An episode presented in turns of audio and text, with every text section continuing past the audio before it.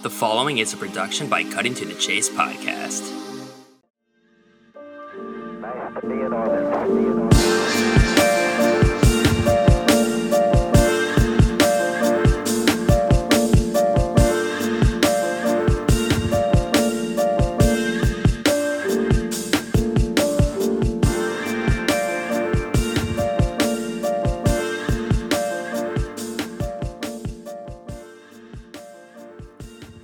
Happy New Year. Welcome back to the podcast. It's a new year, and I've started out with getting a little bit of college basketball knowledge from my guy Tyler Aki over at ESPN 1000.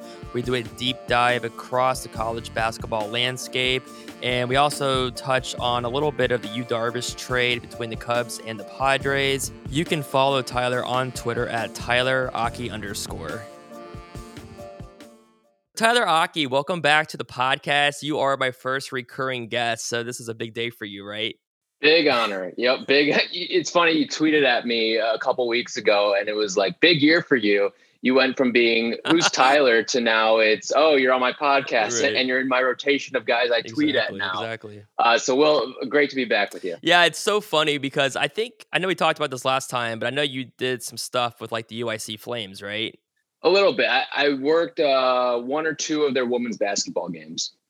Yeah, I think I don't know if it was a game. I don't know. I just remember Black Chris Black was like he mentioned you in a tweet, whatever the tweet was. I could have sworn it was like a maybe it was a basketball game, but anyway, he mentioned you, and I was like, wait, who's Tyler? And now, of course, I know who you are because, like you said, I tweet at you guys. And you've been great as far as not only interaction, but it's been fun to chat with you. But uh, yeah, I was also uh, also happy New Year. It's New Year's Eve. So what are you doing for New Year's? Anything? Just chilling, man. I mean, there's not much Yeah. you can do. It's crazy. Like a, a year ago, um, I'm trying to think back to, to what I did a year ago for New Year's. I think I just went down to a bar somewhere. One of my buddies from college was in town. So uh, there was a group of us that just went out, had a good time. And now this year, it's just kind of like, what do you do? You just kind of Yeah, sit back right. and chill pretty much. And maybe you go to bed before midnight. I don't know. Yeah, I know. I've never been a huge like New Year's guy. I'm, I'm not usually going to like the parties. I've done them, but it's just I don't really care. It's fine. But like you said, I'm just chilling too. Probably just try to get this podcast up probably eh, like ASAP. Anyway, I I'm doing another one later, so it's like, well, I mean, I, I got the days off, so I may as well. uh I'm always trying to be productive. I feel like so I may as well do something like that. But uh so anyway, I definitely wanted to chat some college hoops with you because. Uh, obviously, the season is underway. I'm glad it's back. I know you're glad it's back. And I know that you also have the Locked On Syracuse podcast that you've been doing. So I know you're definitely keeping up with not just Cuse, but everything across the country. So I know in general with college basketball, just like every sport, they've been forced to navigate the pandemic, maneuver the schedule, postponing games as we go. That's become the norm. But uh, kind of getting into it. So teams like Kentucky, they're not good right now. They have a six game losing streak and they're off to one of their worst starts ever going back to the 1920s, which is just insane to think about. What I was curious about was they were ranked going into the season.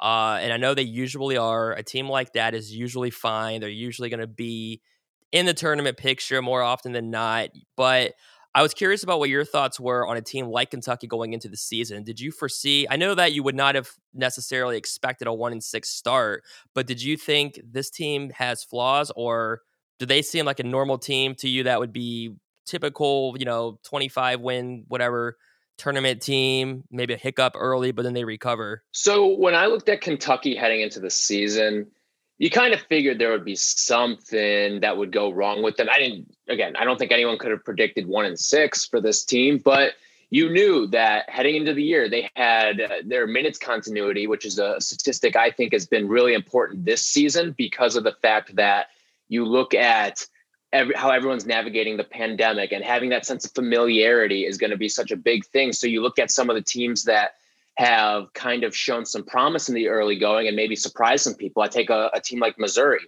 and Wisconsin. Those are some of the the really really good teams in college basketball right now. And I know both of them are, are coming off losses, but they have a lot of returning guys. And I think that's something that's helped them. Kentucky, their minutes continuity was like 0.1%. That means 0.1% of key contributors were coming back. And the, that 0.1% is Keion Brooks, and he hasn't. I don't think he's played a game yet because of injuries so far. So it's it's something that we probably should have seen coming because we knew that familiarity was going to be important this year. We saw it in college football, and I think we've seen it so far play out in college basketball. And the fact that they didn't have that heading into the season because they had all these transfers coming in, they had, of course, the the Kentucky model of getting a bunch of one and done guys. So yeah, we probably should have seen something like this coming. Yeah, and I was curious too because you know I was wondering how much you would attribute to the craziness of 2020 in general, and like you know, like less practice, maybe lack of summer sessions, uh, doing more things over Zoom. Uh, I'm sure that doesn't help, but of course, every school and team is dealing with the same thing.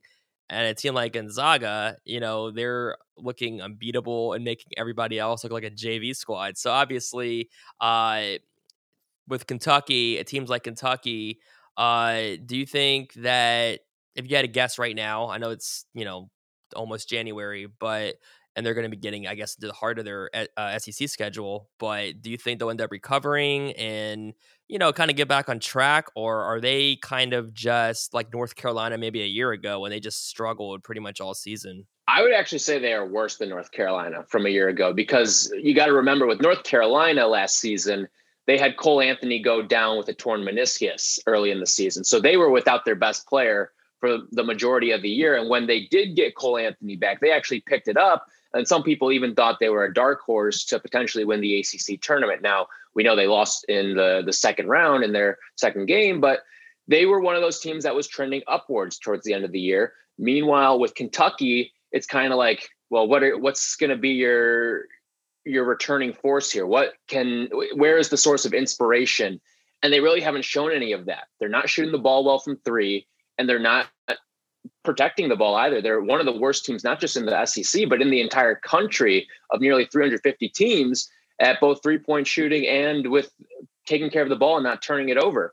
So those are two things that I think are important to have success, especially in the Power Five. And I don't know if they're going to turn it around because Cal likes to say the the freshmen eventually become sophomores towards the end of the year. They start playing like sophomores, but I mean, there's not a lot of hope for optimism right now for Kentucky because the, they've had all these problems. I mean, I saw practice the other day. Cal was literally showing the guys how to walk, showing them how to walk. Like that's not like I get the whole what John Wooden wow. would teach you how to tie your shoes on the first day of practice, but teaching college kids how to walk I feel like is one of the most demeaning things you can do. Like he would have been better off just you know the the team building exercise with the skis, then the ropes coming out with the skis. He would have been better off doing something like that with them. but I don't know. I, I, Kentucky's a mess right now, and, and, they usually dominate Louisville. They didn't do that, although they, they did hang close with them. But Kentucky's a mess. I don't see it getting much better. And right now I don't think they're a tournament team. I got to say too, I like the uh, I like the quick Wisconsin plug because I know Merkin will like that. Randy Merkin being a big Wisconsin fan, so it's Shout a good way to uh, right exactly. But uh, yeah, and I know Wisconsin. We'll get back to college basketball in a second, but while I'm on Wisconsin, I know that everybody was up in arms about the whole Mayo thing yesterday. That was the Wisconsin bowl game. That right? was yep, the, uh, the, Duke's yeah, Mayo yeah, Bowl. Mm-hmm. Yeah. and you're not you're not a big you're not a big Mayo fan, I heard. No, I'm not a, a Mayo fan at all. I mean, I just find it disgusting. It, it, creeps me out a little bit. When I see a jar of mayo in the fridge, I, I, steer clear. I, I keep all of my condiments away from, like, I'm a big hot sauce guy and I'll use yeah. ketchup and barbecue sauce. I keep all of those away from the mayo, as far from the mayo as possible. My mustard, my ketchup, my barbecue sauce, my hot, I keep it all away from the mayo because I don't want, I don't want it intermingling with uh, the mayo. I feel you. I mean, I, I do like it, but uh, it's not for everybody. I totally get that. But okay, so I got my phone working now. So the ESPN app that was. So I was going to ask you in the SEC, who do you like coming out? I know it's early. I know we're barely even into this, the SEC schedule, but if a team like Kentucky is, you know, not the team to look at this year, are you looking? I know Tennessee is ranked seventh. Like you said, Mizzou is top. They're 12th right now. They're actually coming off a loss, or they had a loss, but uh, who do you like in the SEC, or who are, who are some of the teams maybe to look at? I do like Tennessee a lot. They're one of those teams that we didn't get to see a lot of early on because they were on a big COVID pause, so they didn't have a lot of games scheduled. And they're coming off a pretty impressive win. They took care of Mizzou pretty handily there. So I like Tennessee because not just the fact that they are bringing back a lot of talent, but they also have, I believe, the third best recruiting class heading into this season. They got a couple five stars in their system. And I really like what they've done so far. They're, they've got a great balance of offense and defense.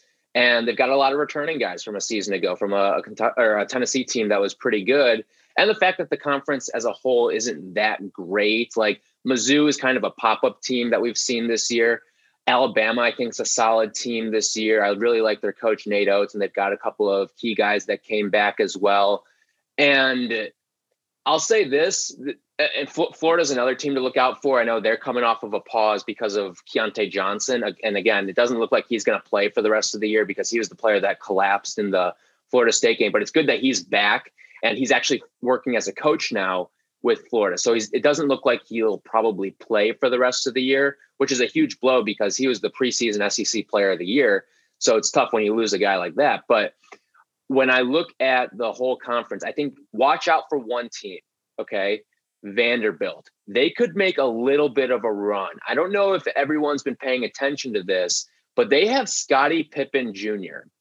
And he's a guy who's a sophomore, wasn't a very highly sought after recruit, but maybe he should have been because of the genes in him. In his, I think his last five games, he's gone over 24 points four times. So he's scoring at an immaculate clip right now. He can do it inside, he can do it outside. So watch out for Vanderbilt because occasionally we see some of these teams with a one man wrecking crew they can make a little bit of noise and they can pull off a couple upsets, especially in a conference like the SEC. I wanted to get to Gonzaga, of course. So that team right now is like a powerhouse, looking like it. They just they just came off a huge win over. I mean, destroyed UVA, who is typically known obviously for its defense, and they put up 98 on Virginia, which is unheard of. Virginia is known for keeping teams under 50 as it is. But of course, this is not the same Virginia team that we've seen two years ago winning the title, or even maybe even last. I mean, last year they kind of uh, looked a little they shaky at times. At kind of got though. hot. Yeah, right. And I expect the same will kind of be the case. Uh, because Tony Bennett will get you know his guys going, the defense, all that working. But they have some new guys in there, obviously with Guy and uh, Hunter, you know, leaving after the last couple of years. But uh, with Gonzaga, so I guess right now, would you think? I mean, I, it's probably easy to say and think this, but do you think they will win it all? And who can play with them? I know it's early, but so it's almost. I feel like a good thing for college basketball. I know I was really down when this happened, but when they were supposed to play Baylor, this was I think one of the first weekends in December. Yeah. But when they were supposed to play Baylor, that was pegged as the one-two matchup. It was a can't miss thing for the college basketball season. And it's gotten to the point now where I'm almost happy they didn't. Because if they handled Baylor the same way that they've been handling all these other teams that they've played, these really good teams like a Virginia, like an Iowa, right. And if they did that in December to a team like Baylor, it would have felt like the season's over for everyone. It would have felt like Gonzaga versus the field. I think it still does feel like Gonzaga's versus the field. But if they beat Baylor by 17 to 20 points, it would have confirmed it. And I don't think that would have been good for the sport.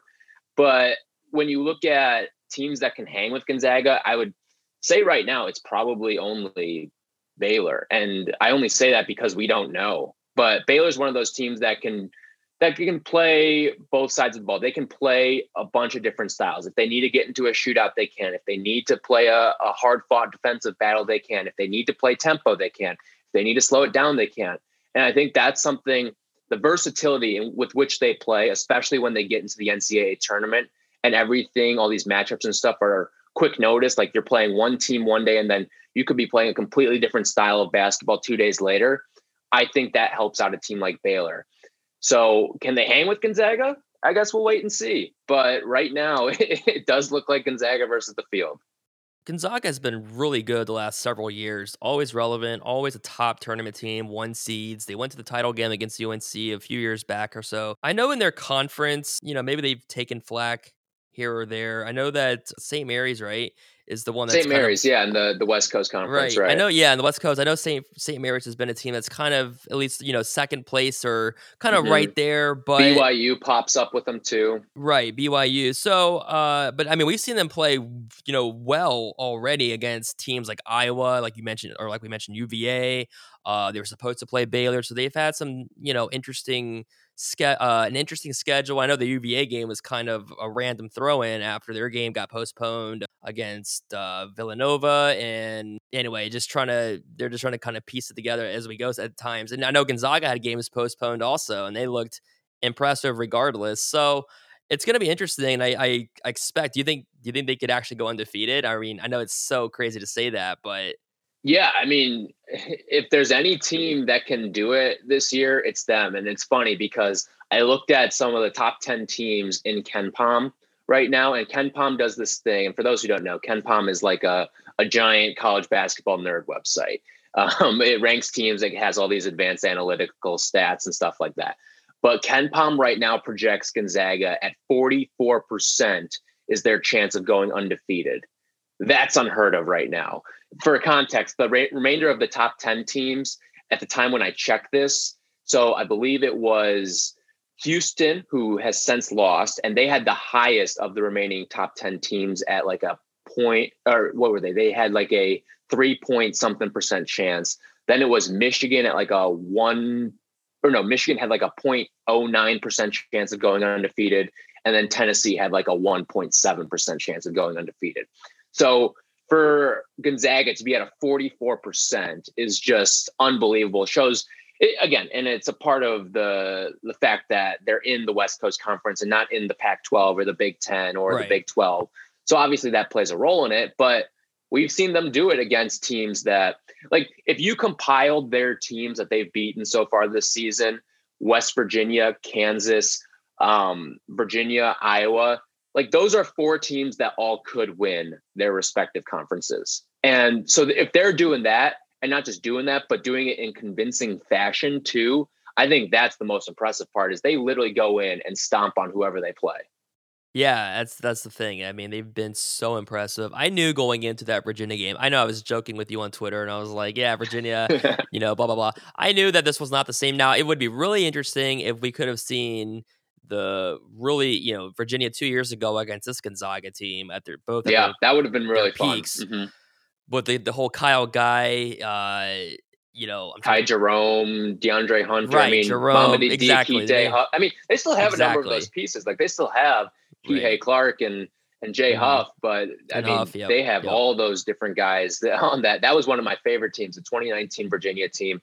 But like them, I think it would have been really fun to see this Gonzaga team go up uh, against one of those two Villanova Yeah. championship teams. I think the the 2018 team is the the better of the two, but I know that's a big Yeah. debate in the Villanova community. Is is the 2016 team better? Is the 2018 team better? It's a Um, good problem to have. yeah, exactly. But I, I Or a good personally lean debate, the yeah. I personally lean, lean with the 2018 team. But I would have loved to see these three teams if you could do like a like you know how 2K has the Sims and you can play with like the old school teams. I would love to see a sim of of the, those three teams play like a little round robin among them. like kind of just looking at the other conferences, like in the Big Ten. First off, is Illinois back in your mind? I know that uh, there's a lot of hype around Illinois. They, you know, beat up Duke, who has looked a little shaky, and they've postponed a lot of their games, non-conference games. You know, Illinois had it was like a week ago or so. They were struggling mightily against They lost to Mizzou and then they lost to Rutgers too. Yeah, they were down like 18 to 5 or something crazy in the first half. They ended up That's right. Now it that I remember 40 this, It was 43 43 at halftime. Ended up winning 98 81. And this is the Penn State team that beat up Virginia Tech, who beat up Villanova. So it's just like random games. It's kind of, but going back to Illinois, uh, how do you like them? I know they were, weren't they like a top five? Definitely a top 10 team early. I know it's Mhm. early. They're 18th right now. But how do you like Illinois? And then how do you like the Big Ten in general right now? so the Big Ten by far and away right now is the best conference in college basketball, and I think that you know it's interesting because usually the Big Ten they'll have the most teams in the top twenty-five. It's either them or the ACC usually. Yeah. But when you look at the average ranking, the average ranking for the Big Ten usually settles around 20, 21 because they'll have like seven or eight top 10 or top 25 teams, but you've got six to seven of those teams occupying spots 15 through 25. So that's that's the difference between them this year is you've got a team like Iowa, you've got Wisconsin. I know Illinois is a little down right now, but that's a team that could end the season in the top five of the country. Northwestern's come out of nowhere, it feels like. Ohio State's a good team. I love Michigan this year. They're a team that I think can go to the final four. And then that's one of the things is where does Illinois sort of fit into that entire mix right now, right?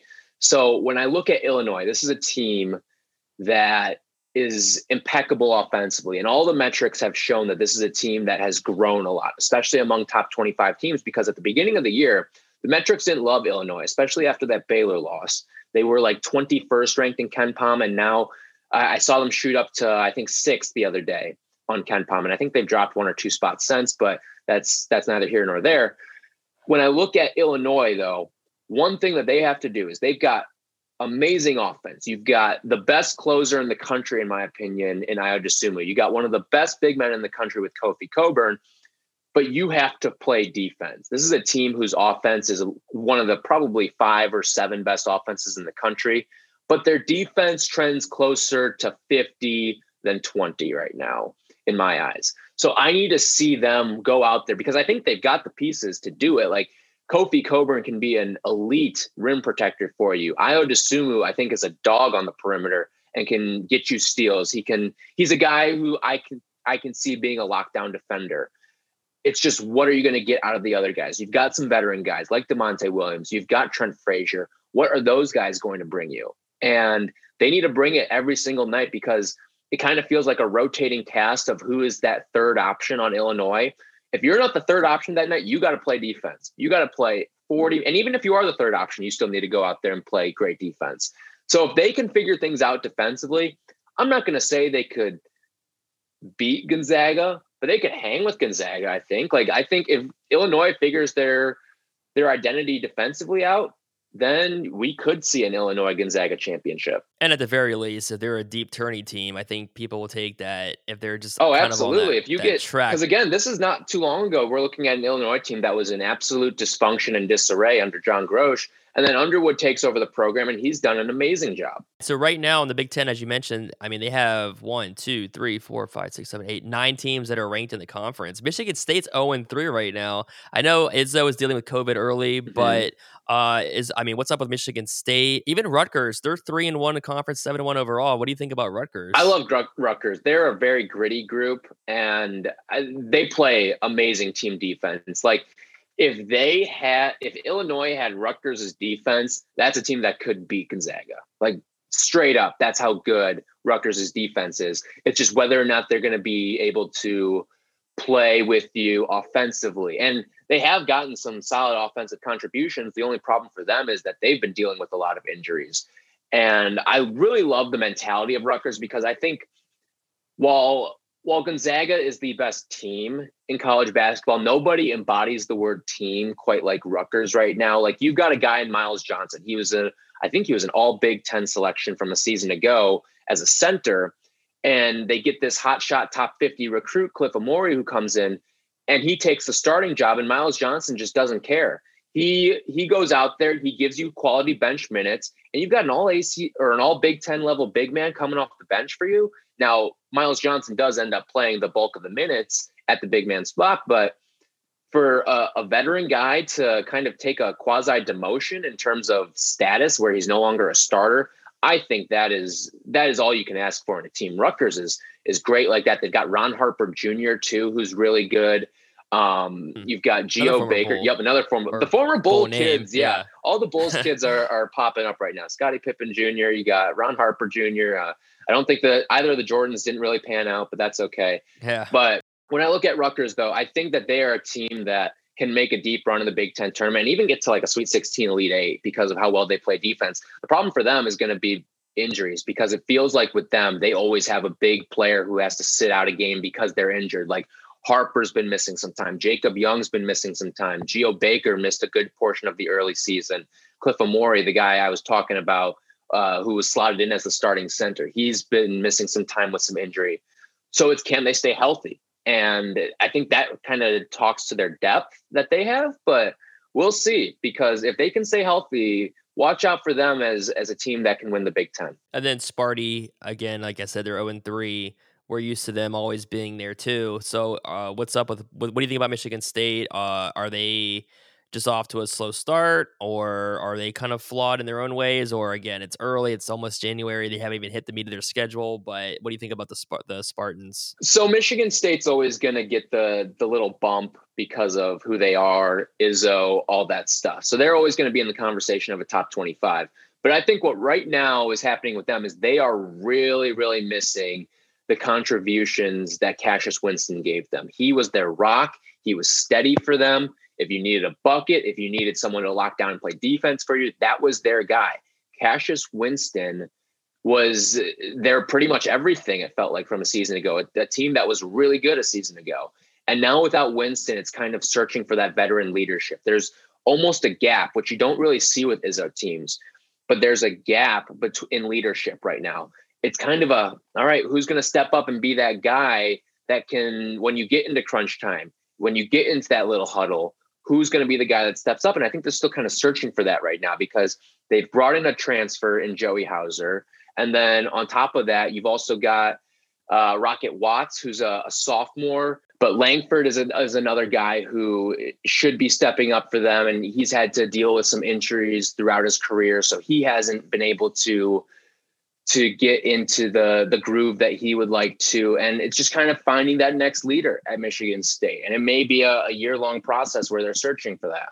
So going to the acc and that's of course where syracuse resides. Mm-hmm. but first so i was watching i was actually watching the uva game uh, last night against notre dame. And at halftime they were talking about uh, just kind of surveying the ACC right now. Teams that we're used to seeing like Duke and UNC, UVA, uh, they're kind of, uh, you know, they're kind of iffy, kind of struggling here or there. Florida State was a team they were talking about in terms of, uh, you know, what Leonard Hamilton has done there, and you know, just kind of trying to figure out who might emerge out of that conference. So. Uh, Duke's another one. Like I said, they they were kind of iffy so far. We saw Illinois kind of handle them pretty easily. Um, I don't know how much this. I don't. I mean, at the end of the day, I know not having fans is not ideal and doesn't help, but I don't think Duke is going to. It might help a team like Duke here or there when you have that crowd atmosphere, but Illinois just beat the crap out of them. It didn't even matter. Right. So I guess if you had to look at the ACC, who do you like right now, or who do you like in terms of a team that could end up coming out of that conference? Uh, I think again, I think UVA will improve and kind of resemble what we're used to. I th- I always think the same uh, with a team like Duke, I always I, I always assume right. they're probably going to figure it out. Even UNC, but then last year we saw a team like UNC just struggle a lot. And again, it's sometimes the name helps a team like Duke or UNC also. So uh, in the ACC, and of course, I want to get to Syracuse. But first off, what do you what do you think about the ACC right now? Who do you kind of see emerging out of that conference? So I think you're right. I think you or uh, the the conference as a whole has too many darts for them to not have a big name sort of stick, whether it's Virginia, whether it's Duke, UNC. I would guess of those three teams that are struggling, probably like Virginia the most to kind of emerge from the pack of the blue bloods. But I mean, Florida State, I think, has been really good this year. They they had a hiccup against UCF, and um, they recently lost to Clemson as well. But Florida State has my favorite player to watch in the conference, and Scottie Barnes. He's a true freshman. He's probably going to be one of the top three or five guys off the board in the NBA draft this year. Long guy who can play point guard for you if you need him to. But honestly, the most impressive team so far in the ACC has been Clemson. This is a team that prides itself on defense, and they've gotten they, they've played a, a, decent schedule so far too. Like I mentioned, they beat Florida State. They they had an early season test with Mississippi State too.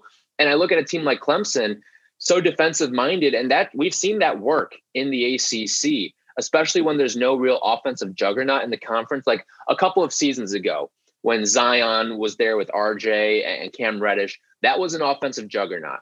And that was the only team that Virginia lost to.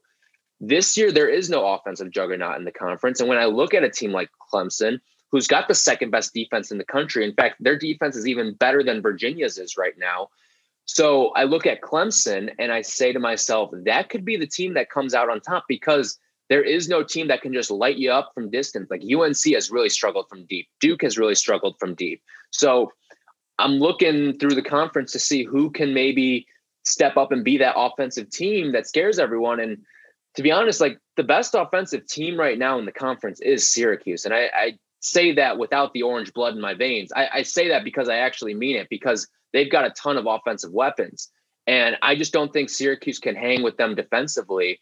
So I look at, and, and, we've even seen it kind of play out when Syracuse plays a really talented defensive team. They played Rutgers earlier in the season, and albeit without one of their best players, uh, with Buddy Boeheim, he had to sit out that game. But against Rutgers, they struggled offensively, especially when guys were getting feisty with them and in their jersey. Like we've seen Syracuse have problems in the past when they play a team like Virginia Tech because they are just so good defensively.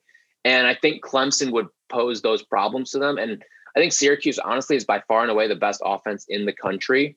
So when I, or not in the country, in the in the conference, when when they've got that level of offense to them, and I think it's just something that Clemson defensively can match up with pretty well. So I'm not really worried about how Clemson would handle a team like Syracuse you know, you mentioned Virginia Tech a second ago. And, you know, first off, it's weird looking at the ACC standings and seeing like four teams that are ranked. And of those four, it's Tech, UVA, Duke, Florida State, and the highest being Florida State at 18. And, you know, we're used to UNC, we're used to Louisville, maybe Syracuse, you know, being ranked. But right now, Virginia Tech, uh, they were talking about them last night too a little bit. And right now, they're 24th. They're technically atop the ACC, kind of tied with uh, NC State in conference. But what do you think about the Hokies? I mean, could they be kind of a team that even not just reps the ACC, but do you see them making a run, or what do you think about the Hokies? I was a little surprised at their early success. They had the the big win, obviously, against Villanova, and then I believe they lost the next day.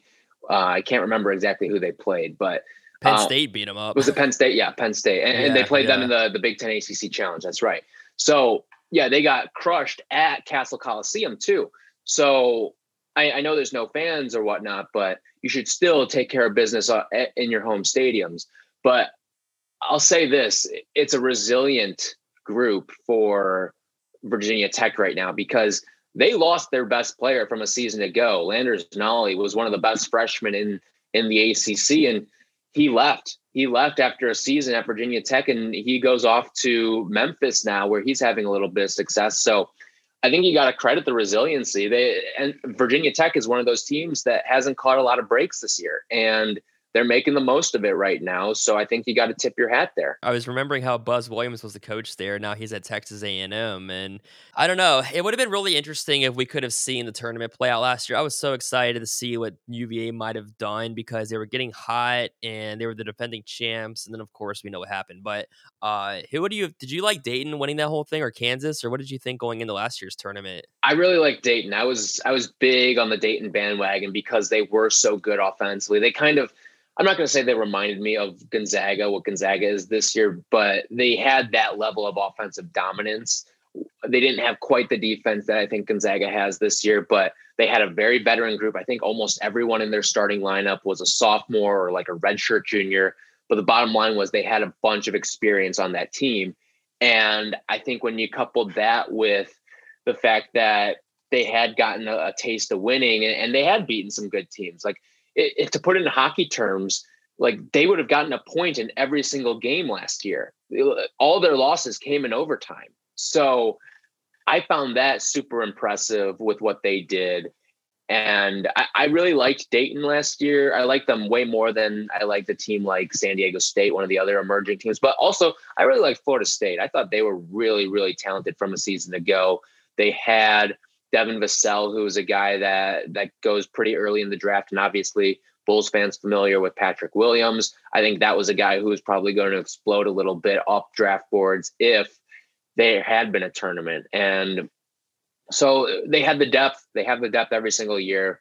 I really liked the the collection of Kansas, Florida State, and then uh, Dayton as well. Now, taking it back to this year, uh, like I was mentioning at the top, you uh, are on the Locked On Syracuse podcast. So, first off, how's that been going? I know you've been doing that a ton. I, I have been meaning to listen to a lot more. I've caught a few recently. I caught the end of it was like the uh, like 2020 in review, mm-hmm, yeah. which is just crazy. This has been the longest year ever. Just like holy crap, that was a whole year ago, but it seems like it was five years ago. So yeah, how's the podcast been going? It's great. It's uh, me and and my buddy Tim Leonard, who I went to college with and it, has been going really well. We love it. Um, carving out a nice little niche in the the Syracuse community. Um, and, and, it seems like the, the listeners enjoy. They come back with us every single day. We're, we're on Monday through Friday. So it's uh, a lot of episodes, a lot of content, but seems like everyone's enjoying it. And I know Tim and myself are enjoying it too. Yeah. And I've been shouting you out to my other Syracuse friend, Tim. So shout out to him. But uh, so that's awesome that you have been just keeping busy with that. And of course, your regular stuff with the ESPN 1000. So you're crushing it, obviously on the radio. Um, but yeah, I wanted your thoughts on Syracuse. Also, this is your chance to really rep your rep your rep your team. But uh, obviously, uh, you're very knowledgeable across the entire landscape. But I know you know Syracuse. So, what have you thought about the Orange so far? Uh, and just kind of maybe what's ahead, or even you know, what what do you think they kind of uh, in the ACC might fall, or even beyond in terms of tournament or anything like that? So I think they're a tournament team this year. Where exactly they'll shape out depends on if they can figure out their defense. Because right now they've got one of the most explosive offenses in the country because they've got all these different shooters. Buddy Boeheim, Joe Girard's had his struggles, but I think he'll he's going to be a guy who gets right as the season progresses. They bring in a transfer from Illinois and Alan Griffin, who's shot the lights out. And then they've had this guy, Quincy Guerrier, who last season was playing through a pretty bad sports hernia and this season is looking like the most improved player in the conference and a guy who can be a first team all ACC member. He's averaging a double double and is Syracuse's leading scorer and is probably going to be a guy who makes the leap to the NBA if he stays healthy and continues the success he's had early in the season. So Syracuse is a team that is a tournament team in my eyes. It's just going to be defensively. What are they going to show you the rest of the year? Because sure, we know all about the 2 3 zone, but there have been a lot of holes in that 2-3 zone this year and you look at what's happened to them defensively it feels like whenever a team is struggling from 3 they face Syracuse and it's kind of their get right game from distance. We saw it with Rutgers. I think Ron Harper Jr. had like five or six threes against them. And then I'm sure we could see it against a team like Duke or UNC, teams that have struggled throughout the season to hit three pointers. And if they're going to hit three pointers against Syracuse, they're probably going to win the game. And I think you can say that about pretty much any team that plays the orange. If you make your threes, because the the zone allows for a high volume of three pointers to be shot. And if you're not closing out on them, the shooters these days are just too good. I mean, we see it in the NBA. Anytime there's an open three, it's pretty much automatic. And we're seeing starting to see it a little bit in college, where anytime there's an open three, it's starting to become more and more automatic. So I think they're having their struggles defensively right now. But if they can iron that out a little bit, and they've had some some bad injury luck early on and some bad COVID luck as well early on. But if they can figure out the defensive side, that's a team that can maybe be a, a five or a four seed in the tournament. But if they can't, they're probably uh, an eight through 10 seed at the end of the day, or maybe even one of those teams that plays in the first four. Yeah, Syracuse would be that team to be like a 10 seed or something and then go to the final four. right. I mean, we've seen that team mm-hmm. do that before. I'll never forget uh, 2016 when Virginia yep. blew that game. They had a huge lead, blew it, and yeah. So um, also, I just thought of this. I did. I, I swear I didn't plan to bring it up, but I, I talking about Syracuse. I know. What was your reaction when that football game happened and they spiked it on fourth down? So it kind of encapsulated Syracuse football yeah. in 2020. That that's the way I saw it. I mean, and Syracuse also had a lot of bad injury luck too, football wise. Like Rex Culpepper, the guy who was in, that guy was a, a tight end who was playing special teams a couple years ago. He's a cancer survivor. That happened to him, I believe, his sophomore year. He had testicular cancer. And so he missed a lot of time. And just the fact that he was even on the field, let alone a guy yeah. who's now thrown a couple of touchdown passes, is a miraculous feat in and of itself. But it, it's one of those things like his story is great, but we know that great stories don't always equal football games won as it gets played out. So he again, and Syracuse had their their starting quarterback Tommy DeVito go out, but hopefully change is coming because they brought in a pretty talented quarterback transfer. So we'll see what happens. I don't know. I mean, but to to get back to your original question of the spike, when I saw that, it was just kind of like, well, they found a new way to lose this one, and this is probably the most embarrassing of them all.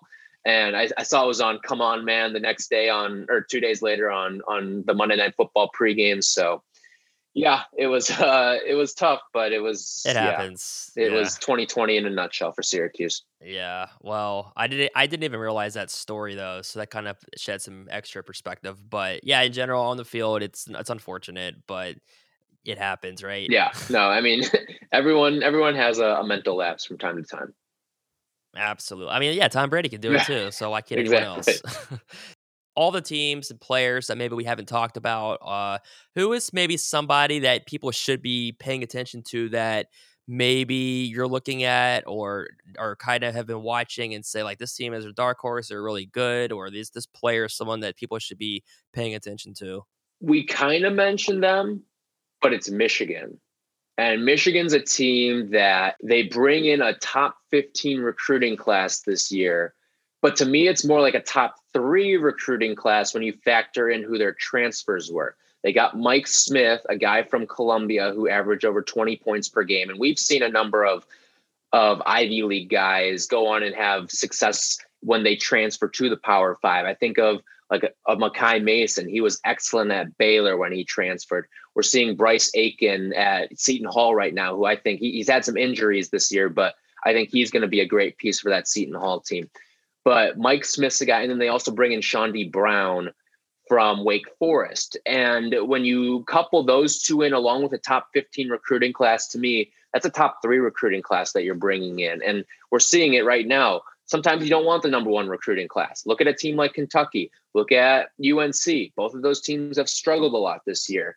But a team like Michigan, who brought back a lot of pieces, and then on top of that, one of those guys in that top 15 freshman class that you brought in is Hunter Dickinson, who's been one of the best big men in the Big Ten. And we know the Big Ten is a big man conference. So I look at Hunter Dickinson and what he's brought to Michigan, especially this early in the season.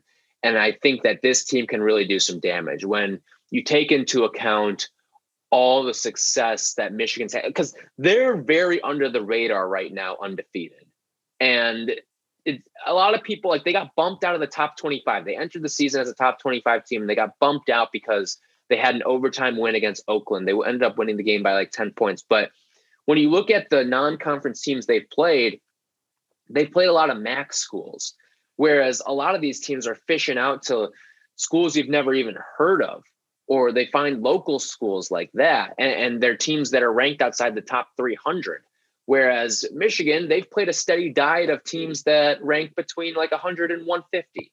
So I think that that's helped them ease into Big Ten play. They've got a couple nice wins in the Big Ten so far, and, and they're going to have a couple opportunities to pick some more up throughout the season. So I'm looking forward to seeing what Michigan can do, and I think they are a Final Four contender. Yeah, talking about teams that maybe people haven't heard of. Uh, so I was checking this earlier on the ACC schedule. You probably have, you probably know who this is. I think I've heard of this team. I don't know where they are, but Wake Forest today has a game against. I want to. I, I think the pronunciation of this school is Catawba. I'm not even sure if I'm saying that right. Have you heard of them? I've them? not heard of them. No, that's that's a new one to me. C A T A W B A. I think I've heard of them. I'm gonna look them up real fast because I don't even know where they're from. They're in North Carolina, so somewhat local, I guess. Obviously, it's to me, it's kind of like I, I went to Longwood. You actually know. I think you said you knew of. You know, you you I've know who Longwood, Longwood, is. yeah. I don't Mhm. expect. I, I never expect anyone to know what Longwood is, even people in Virginia. So it's like this is probably kind of like that. But yeah, I mean, it should be a win for Wake Forest, obviously. But who the hell knows? Right. It's 20. We've seen a, ton of upsets. Like Kansas State Right. lost to a D2 team this year who was missing half their coaching staff. So it's just little things like that. You never know. You know, I've been talking with you on Twitter. I was like, I was curious. So I know going back to teams like Kentucky, you lose a game early. It happens every year, and then they win, you know, 25 games or whatever. But, and I do know that any win for a team like Richmond, for example, Uh, they- they'll probably be a tournament team anyway. They look really good. And just a couple of years ago, they were trying to fire Mooney. At least the fan base wanted to. So it's interesting how they've turned it around. But taking a team like Richmond, for example, anytime you go in there and beat a team like Kentucky at Kentucky, it raises eyebrows. It looks impressive. Even if Kentucky isn't quite the team that we would have expected or, you know, you would be accustomed to seeing. So when a team, I, I know that, you know, an early loss like that, it happens, but it's kind of like now everybody's beating Kentucky. So it kind of takes the shine off a little bit, maybe. And I don't think it's going to, like we've talked about, I don't think it's going to impact a team like Richmond as far as tournament goes anyway. But you've told me, I think, before that uh, it doesn't really have a whole lot of stock anyway when you're t- taking into account like the RPI and the full. I mean, sure, it looks good. It's a win, but it's not like, especially in November or whatever, it's not really going to have the same weight, right, as a certain maybe win later on in the year especially once we see how good a team might be. Right. I mean, obviously wins are better than losses, but the the value of games in November and December is not nearly what it is in February and March and what you do in your conference tournament and stuff like that. And the A10 is strong for a team like Richmond. I mean, they're going to have some battles with St. Louis. They had a great game against Davidson uh, last night. So I think, I mean, Richmond's probably going to be one of those teams that gets in, and Kentucky, a win over Kentucky, no matter how good or bad they finish the season, is just kind of a, another little icing on the cake type of moment for them. Yeah. But it's almost like a style point sort of thing. But I look at some of these teams that maybe if you wanted to use Kentucky as a good win or or maybe it turns into a bad loss at some point. I don't know. But I just don't think that and I don't think the committee values those games as much. Because again, when you're looking at non power five teams that get into the tournament, it's mostly through the avenues of the conference tournament. The teams that can't afford those losses or would like to pick up those wins are the power five schools who are really vying for those at larges. Now, team like Richmond, again, if they don't win their conference tournament, they're still probably going to get in because the A10 I think is pretty strong this year. But in the past, I think that like let's say the A10 wasn't very good and Richmond was by far and away the best team in the conference and maybe they came up a little bit short. Almost if I likened it to a team like Vermont from a couple years ago when they lost in their conference tournament in the America East to UMBC and obviously we know what UMBC ends up doing in that 16-1 matchup, but that should have been Vermont's game.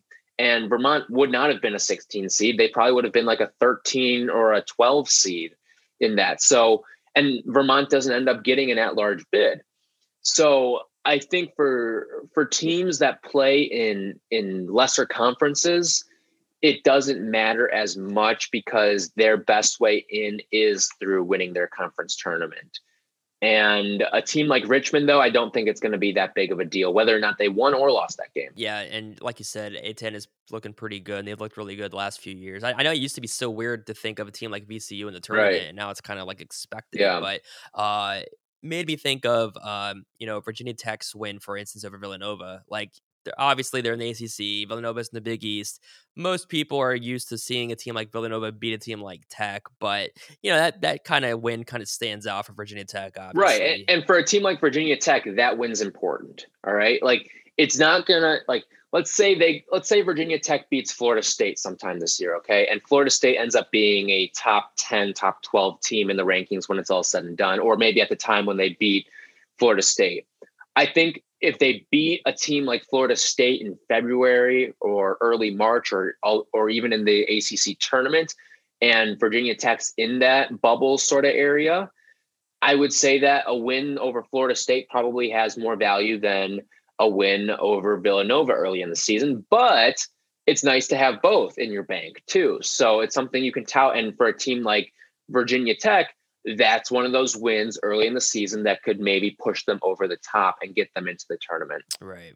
Yeah, exactly. So I, I have to ask, I know you, Chris Black, and Adam Abdallah were trying to come up, kind of, sort of, come up with like a name for like your segment. Have you guys come up with anything? No, or is it just kind It's of I don't know. Tyler talks basketball? I now? don't know if we're gonna come up with something. I don't know if we need to come up with something. I'm cool with it with it being a no-name segment, but um Yeah, no, but um, no, there has not been a lot of progress being made in that in that department right now. yeah, I was trying to think of stuff, and I couldn't think of anything that really was earth shattering. Obviously, I know it was panned, and I would pan it too because it wasn't. I don't even know what I came up with now. It wasn't great. I keep trying to think of like the Aki of your name. I Mhm. keep trying to think of how to correlate that with basketball. I, I don't know. I've got Yeah, nothing. there- So there's not a lot that- Tyler Aki. Yeah, there's not a lot that that goes with it. So